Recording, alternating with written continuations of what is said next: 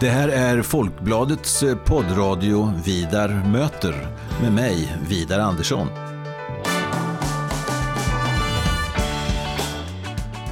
Jag är eh, chefredaktör på Folkbladet och jag är också ansvarig för Folkbladets ledarsida som eh, skrivs utifrån en oberoende socialdemokratisk hållning. Så i den här poddradion kommer jag att möta politiska personer av olika slag och vi ska ha ganska så korta och hoppas jag rappa samtal om stora och små samhällsfrågor. Varmt välkommen till Vidar möter.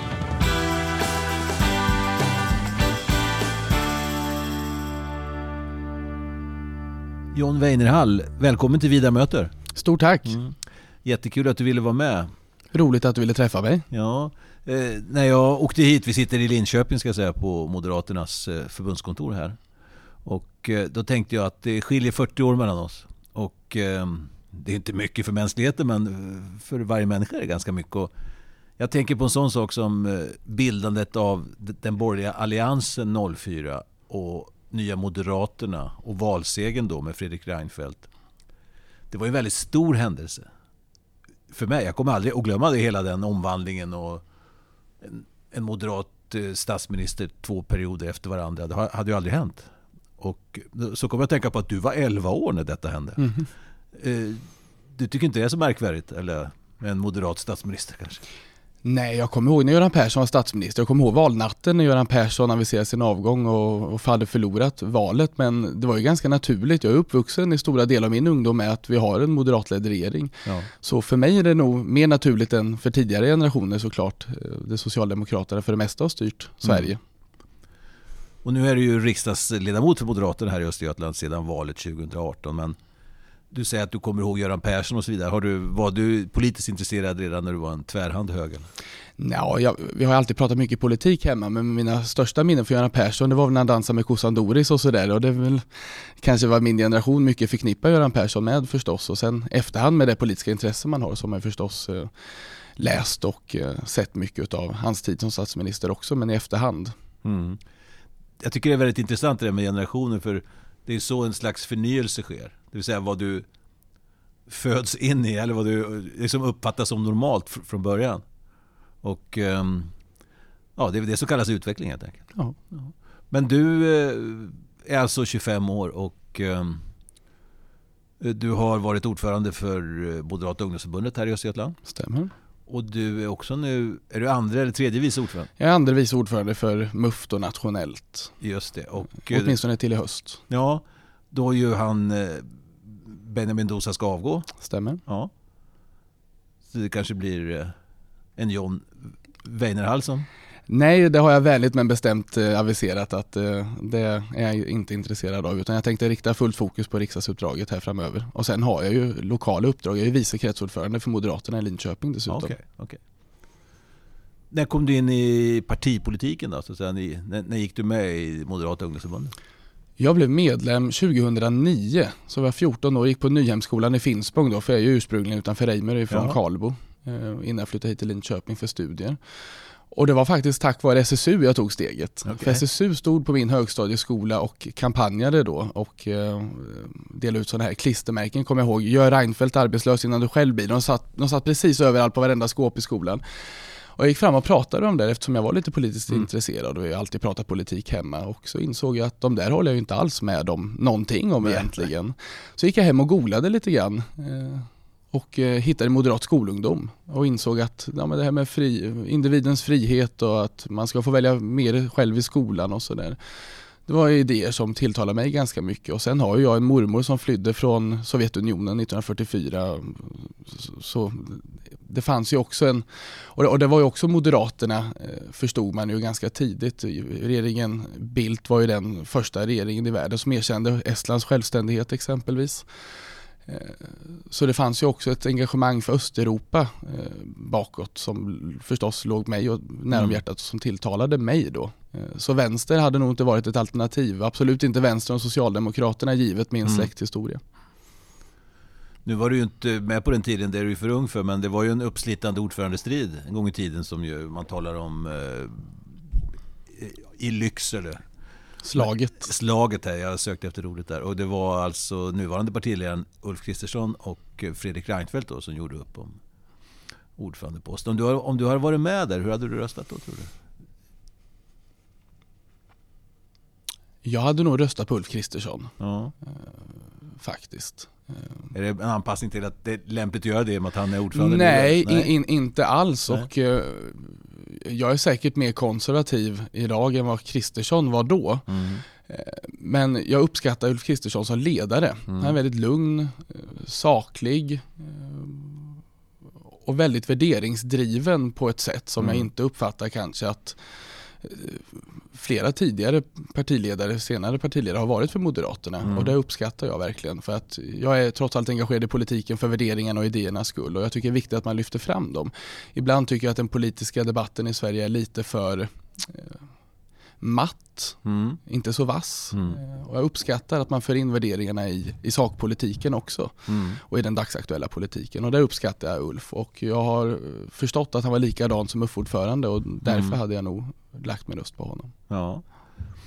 Intressant för eh, finns det någon spänning där skulle vi säga för Reinfeldt, jag menar, tog ju upp partiet eh, runt 30 procent över vid något val och eh, höga egna förtroendesiffror. Det vill säga han bröt in långt utanför Moderata samlingspartiet. Men tror du priset för det är liksom den, vad ska man säga, utslätning och, och eller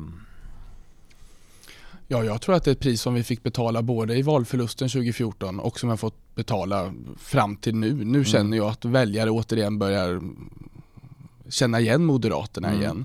Och det kan jag säga att som, som moder, även om jag inte har varit, eller blev medlem i Fredrik Reinfeldts Moderaterna så var det ofta man inte själv riktigt kände sig hemma när man inte ville ta tag i obekväma frågor som mm. LAS som nu är en stor aktuell fråga eller mm. Eh, och de bitarna eller värnskatten för den delen så eh, kände man sig ju inte riktigt som moderat inte riktigt hemma alltid i, i de besluten. Eller mm. när man inte väldigt starkt ville driva frågan om NATO som är en väldigt viktig fråga för många, för mm. många moderater. Och försvaret, att man inte satsar mer på försvaret. Det finns ju några sådana där frågor som alltid har legat vårt parti nära om hjärtat och mm. som man helt enkelt inte prioriterade eller man ville inte prata om dem eller ta tag i dem då. Och, och det är klart att priset för Nya Moderaterna. Vi fick regeringsmakten i åtta år och vi lyckades genomföra många reformer mm. får man ju ändå säga på de åtta åren. Ja, de första fyra åren får man säga var ju... var en väldigt stor reformtakt. Även om jag tror Carl Bildt faktiskt innehar rekordet i reformtakt utav alla regeringar någonsin i Sverige. Okay. Eh, var också mycket man hann med på där på tre år. Men så är det klart att vi har fått betala priset för att dels så tror jag att eh, bland annat migrationsfrågan då gjorde att vi lämnade högerflanken öppen för mm. Sverigedemokraterna, att vi gjorde upp med Miljöpartiet. Det tror jag var ett stort misstag. Men också så tror jag att det var, fanns många moderater som inte riktigt kände sig hemma där och utan kärntruppen så så är det ju svårt sen. Mm. Och efter valförlusten sen och Fredrik avgick på valnatten så tror jag att vi, hela partiet kände sig lite vilset och det har tagit tid att reparera. Jag tror att det var Anders Björk som sa en gång att tidigare eller förr i tiden så sysslade vi med att sälja in moderat politik, nu säljer vi ut den. Det var under regeringsåren. Ja, det låter som och, Anders Björk. Ja, och, och, och, lite grann hade han väl rätt i det mm. kanske, tror jag. Jo, jag kan förstå den där känslan. Jag var ju eh, för Folkbladets räkning eh, var med då Ulf Kristersson valdes till partiledare på hotellet där i Stockholm. Och den känslan, alltså när eh, han eh, pratade och sa att vi hade fel om detta och nu och liksom, vi ska vara last man standing för jag kommer inte ihåg, äganderätten och sånt där. Alltså den känslan, det var ungefär äntligen, alltså det var Gert Fylking i kvadrat. Ja, vi hade väl väntat länge på att få höra de orden. Ja, jo, och, och, bara att vi hade en partiledare som, eh, som citerade Gösta Boman och tog ja. upp Gösta Boman som en enorm stark förebild för inte minst många yngre moderater än idag. Mm som ju förde in liberalismen i Moderaterna och som tog oss ifrån att vara ett 11 parti till att vara borgerlighetens största parti. Han är ju en enorm förebild och jag brukar själv kalla mig för bomansk moderat när ja. de frågar vilken etikett eh, mm. som jag sätter på mig själv. Mm. Ja, det är mycket med etiketter från och till. Det går ju i vågor det här, men det här med, med etiketten liberal eller konservativ eh, verkar liksom, eh, ja, inom borgerligheten i stort Alltså slita upp stora sår och vara väldigt viktig för en del. Och hur känner du själv där? Vad skulle du, om du skulle sätta någon av de etiketterna på det? Ibland blir det lite grann av en metadebatt kan, ja. jag, kan jag tycka faktiskt. Jag, jag ser ingen motsatsförhållande till att vara mm. liberal och konservativ på, på samma gång. Man kan ju värna den eh, individens frihet samtidigt och äganderätten och fri företagsamhet samtidigt som man värnar eh, viktiga institutioner som exempelvis kyrkan eller familjen eller vad det nu mm. kan vara. Så, och, man, man, bara för att man är liberal behöver man inte vilja ha revolution brukar mm. Jag säga. Nej. Så jag ser absolut inget motsatsförhållande i de två. Men vissa vill ju framställa det lite grann som eh, olja och vatten. Mm. Eh, att de skiktar sig. Men jag skulle snarare vilja beskriva moderatideologin som en bra gin och tonic. Det gifter sig väldigt bra. Ja. ja, det är en bra liknelse. Och dessutom, jag menar, jag är själv både liberal och konservativ i olika dagar, olika frågor. Det är inte så konstigt. För mig är inte det knutet direkt till något parti eller, eller höger vänster. Utan det, det är mer en eh, Nej, och vi kan ju ta ett parti som ju definitivt både har konservativa och liberala drag. Centerpartiet mm, exempelvis, mm, ja, de ibland kanske inte vill, vill prata om det. Men eh, monarkin som institution, det är ju någonting som Centerpartiet värnar.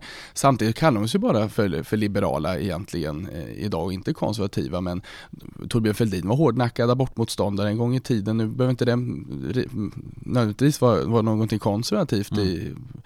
Men så det finns ju många partier som har sådana, så Socialdemokraterna har ju också ganska traditionalistiska ja, drag i mångt och mycket. Så det mm. där tycker jag, och jag förstår inte varför just vi har blivit utsatta för den här debatten så hårt. Eh, jag tycker att det är lite Men är det, är, är det inte så att ni genom eh, säga, alliansens delning i två, var två partier gick till den socialdemokratiska sidan, att det blev, eh, och att eh, mycket handlade om, om Sverigedemokraterna.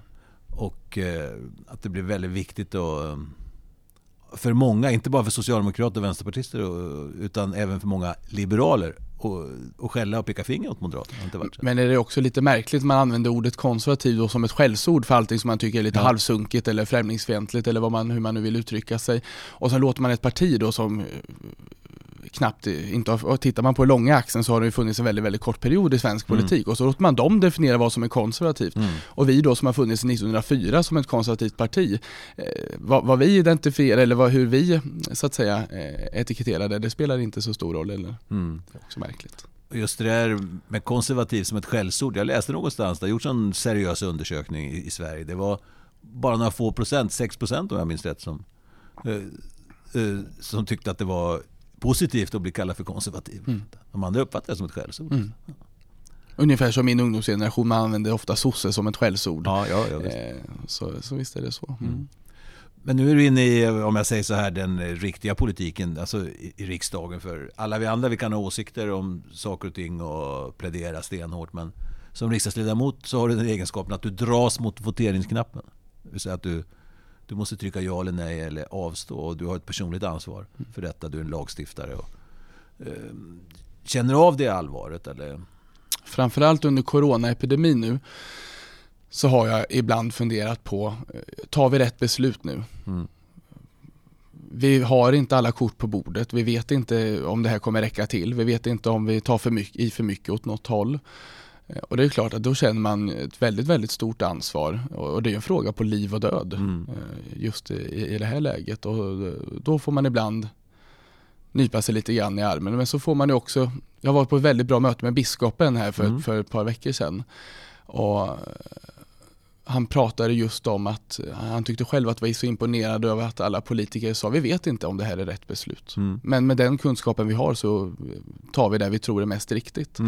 Och sen får vi glädjas åt och uh, trösta oss med att Guds nåd är ny varje morgon. Mm. Ja, just. det låter som biskop Martin Modéus det. Ja. Uh, som sagt, du kom ju in i, i, riksdagen. Också det är en väldigt speciell period. Även om du eh, är nybörjare i, i riksdagen så ändå, alltså, först den utdragna regeringsbildningen. Mm. Och sen januariavtal och allt som blev där. Och så ovanpå det ett virus. Mm. Och som har förändrat eh, Sverige på alla möjliga sätt. Mm. Och mitt i detta då så börjar du din riksdagsmannabana.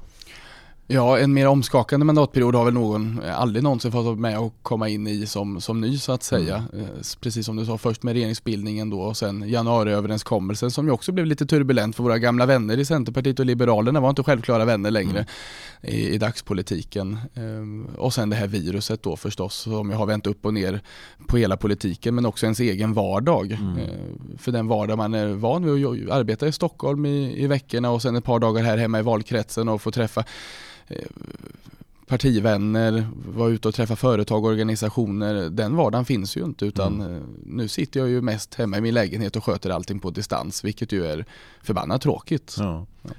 Uh, I vilka utskott har du plats? I kultur och socialutskottet. Ja.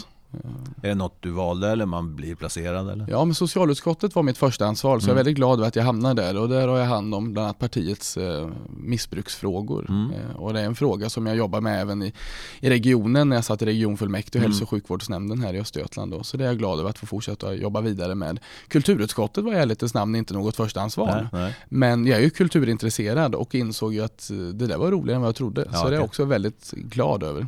Det kan jag tänka mig, för om man bara går och gör sina val utifrån det man vet redan, då blir det inte så mycket utveckling. Just att kasta sig in i något uh, oväntat. Hörru du, um, det har gått två år på mandatperioden och uh, vi fick uh, för några dagar sedan här SCBs stora undersökning. Man kan diskutera hur aktuell den är just på decimalerna och sådär. Men den visar ju i stort sett att de flesta partier ligger ungefär på sina valresultat. Mm. Alltså vi går två år tillbaka. Det är Socialdemokraterna som har Eh, som har ökat och det är Centerpartiet och Liberalerna som har tappat. Mm.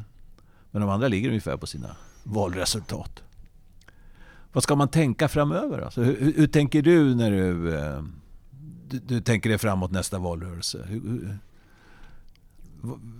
finns det några andra finns det några regeringsalternativ då? Eller är det varje parti för sig? Att Alliansen skulle gå till val gemensamt, det tror jag är uteslutet egentligen. Mm. Vi kommer, tror jag, gå till val på moder som Moderaterna mm. med ett eget valprogram. Och sen utefter valresultatet så kommer vi nog behöva vara ganska öppna för att bilda regering med dels hela för detta gamla alliansen om de är intresserade och beroende på förstås hur mandatläget ser ut och vilket mm. förtroende väljarna har gett oss. Men eh, också vara öppna för att ha ett budgetsamarbete med Sverigedemokraterna. Mm. Ja, för det, det, slog mig och jag har tänkt och, och skrivit om det några gånger alltså efter förra valet. Då Eh, så omedelbart efter valet så avsattes ju den sittande statsministern. Och med en majoritet 60-40 mot sig ungefär. Och, och talmannen Andreas Norlén, också det en östgöte, eh, valdes med ungefär samma majoritet. Eh, budgeten eh, blev Moderat och Kristdemokraternas. Mm. men ändå misslyckas man med att bilda regering. Alltså det, är det ett svaghetstecken där och kommer det upprepas? Det var ju förstås en stor besvikelse för oss men det handlade ju i grund och botten om en låsning hos Centerpartiet och Liberalerna mm. där man helt enkelt inte eh, ville ge Sverigedemokraterna ett avgörande om vilken regering som skulle tillträda. Mm. Det var ju i grund och botten det det handlade om och för mig så tycker jag att det där är så märkligt min beröringslek med Sverigedemokraterna är borta sedan många år tillbaka. Jag tycker att det är väldigt märkligt så som man behandlat eh, det mm. partiet i, i svensk politik egentligen. Men om Centerpartiet och Liberalerna har så dåligt självförtroende att de inte tror att de skulle eh, kunna stå fast vid sina värderingar trots att man lutar sig på ett parlamentariskt underlag mm. som där Sverigedemokraterna ingår. Så ja, bara för att man har dem som ett underlag i en, eller en regeringsbildning så betyder inte det att det som kommer ut nödvändigtvis är sverigedemokratisk politik utan mm. det handlar ju om en, en, förhandling. Och då har man ju förstås vissa frågor som man inte är beredd att förhandla bort och då förhandlar man inte bort dem helt enkelt. Och är det så att regering, regeringen skulle spricka på grund av de motsättningarna, mm. ja då får väl väljarna ta ställning i ett nyval eller se om det finns någon annan regeringsbildare som skulle kunna få ihop en majoritet. Jag tycker mm. det är ganska självklart. Men det, den där låsningen beror också på att vi i Sverige är så vana vid att ha en så stor, stora majoritetsregeringar och, mm. och stora majoriteter för, för, för regeringarna i, i riksdagen. Men jag, jag, tror att Sverige kommer bli lite mer kontinentalt i det mm. avseendet. Mm. Mm. Men det var väl också en låsning inom Moderaterna. Jag minns efter, uh, efter valet då när Anna Kinberg Batra efterträdde Fredrik Reinfeldt.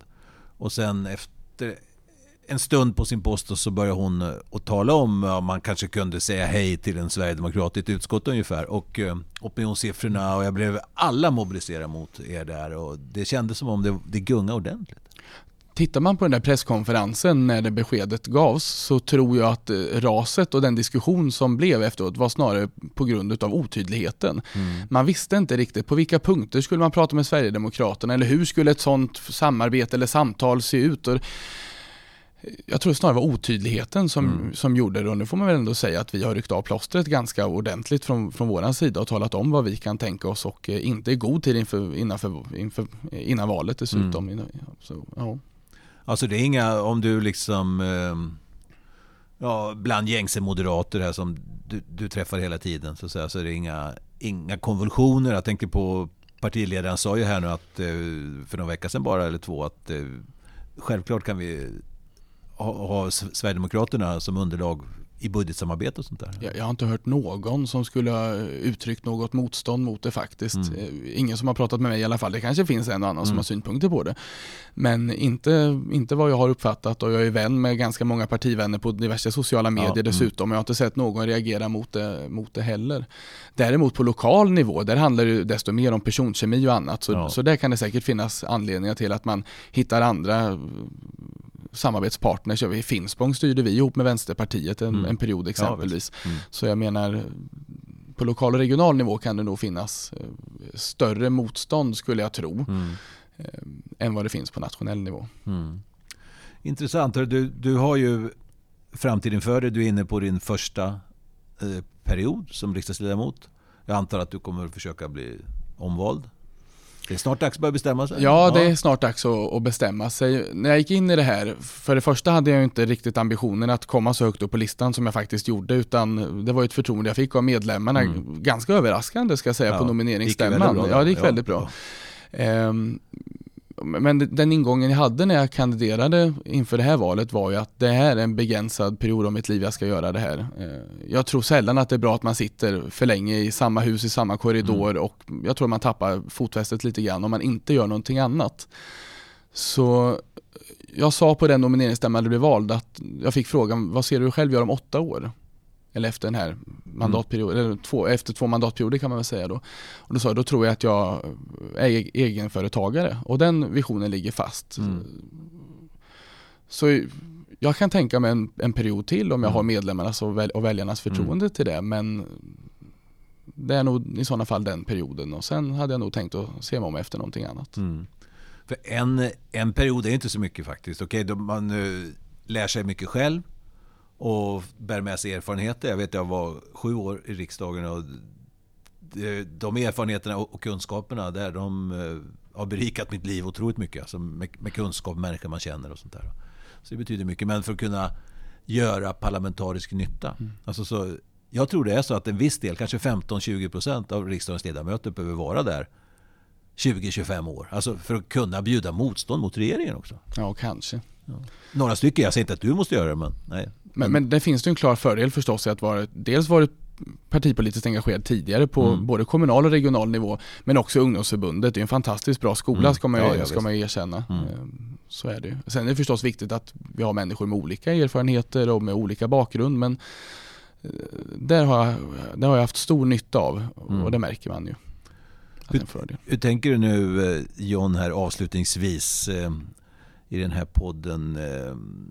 de politiska frågorna. Låt säga att det blir en, eh, en moderatledd regering här efter nästa val. Och eh, som har möjlighet att, att göra ganska mycket av det man vill. Vad är viktigast då skulle du säga? Vad är det som, eh, som ditt hjärta och hjärna bultar och bankar för? En utav anledningarna till att jag engagerar mig på nationell nivå och kandiderade till riksdagen, det var ju sjukvården. Mm. Och det tycker jag är ganska uppenbart. Även om sjukvården har varit duktiga på att ställa om nu så har man ju sett att det finns stora brister eh, inom sjukvården. Det har varit för dålig samordning med äldreomsorgen. Mm. Beredskapen har varit dålig så vi har ju mycket lärdomar utifrån den här pandemin mm. att ta tag i och jag tror att ett gyllene tillfälle också att se till att eh, få en omstart på sjukvården. Jag Antingen så tror jag att man måste göra regionerna större, kanske föra upp äldreomsorgen från kommunerna upp till mm. gamla landsting i regionerna så som det var tidigare och kanske föra ner, och det har vi en annan fråga, socialförsäkringarna även ner på regional nivå så att man får hela pengapåsen mm. så att mm. säga, där regionerna inte bara ser människor som i behov av operation som en kostnad utan man ser också att människor som står i operationsköer, de är en belastning därför att de, mm. de kan inte arbeta och måste ha sjukförsäkringar. Det tror jag skulle kunna vara bra alternativt avskaffa landstingen eller regionerna mm. Eh, och låta det vara ett statligt ansvar. Men mm. jag tror att någonting måste göras eh, radikalt. Och det kan man ju se nu, nu när regionerna och sjukvården får jobba eh, utan särskilt mycket pekpinnar, där professionen mm. har fått gå in och ta ett ansvar, där administratörer och byråkratin mm. har fått ta ett steg tillbaka och där politiken inte bara efterfrågar eh, efter så att säga mer statistik hela tiden, man ska man kunna mäta allting så har vi en fantastiskt välfungerande sjukvård mm. i, i, Sverige. Jag är verkligen imponerad ja. över det och personalen eh, i den här pandemin. Så sjukvården tror jag är en stor viktig fråga som vi måste ta tag i och det hoppas jag att vårt parti, vi var modiga eh, innan vi fick regeringsmakten 2006 och mm. pratade just om, om så att säga, organisationsfrågan i sjukvården och jag hoppas att vi kan vara modiga där igen. Sen har vi underliggande stora bekymmer som vi gick in i den här pandemin med ganska hög arbets mm. arbetslöshet. Vi gick in i den här pandemin med ganska låg ekonomisk tillväxt och även om vi ser ut att ha klarat oss ganska bra jämfört med övriga Europa så kommer vi behöva ha en riktig rivstart. Mm. Dels för att de som har förlorat jobbet under pandemin ska få tillbaka sina jobb, för att de företag som har gått omkull ska kunna, om inte återstartas, det ska kunna startas nya åtminstone. Mm. Men också att de som redan stod utanför arbetsmarknaden innan pandemin, att vi ser till att få in dem i, i arbetsmarknaden och då tror jag att ett helt paket, dels behöver vi nog ha en ordentlig bidragsreform. Tittar man på utlandsfödda så eh, är det hälften som aldrig i princip kommer i egen försörjning och det tror jag vi har ett stort häv att göra. Mm. Och det säger alltså John Weinerhall som är riksdagsledamot för Moderaterna och som har varit gäst i Vidare möter. Tusen tack för att du var med John. Tack själv.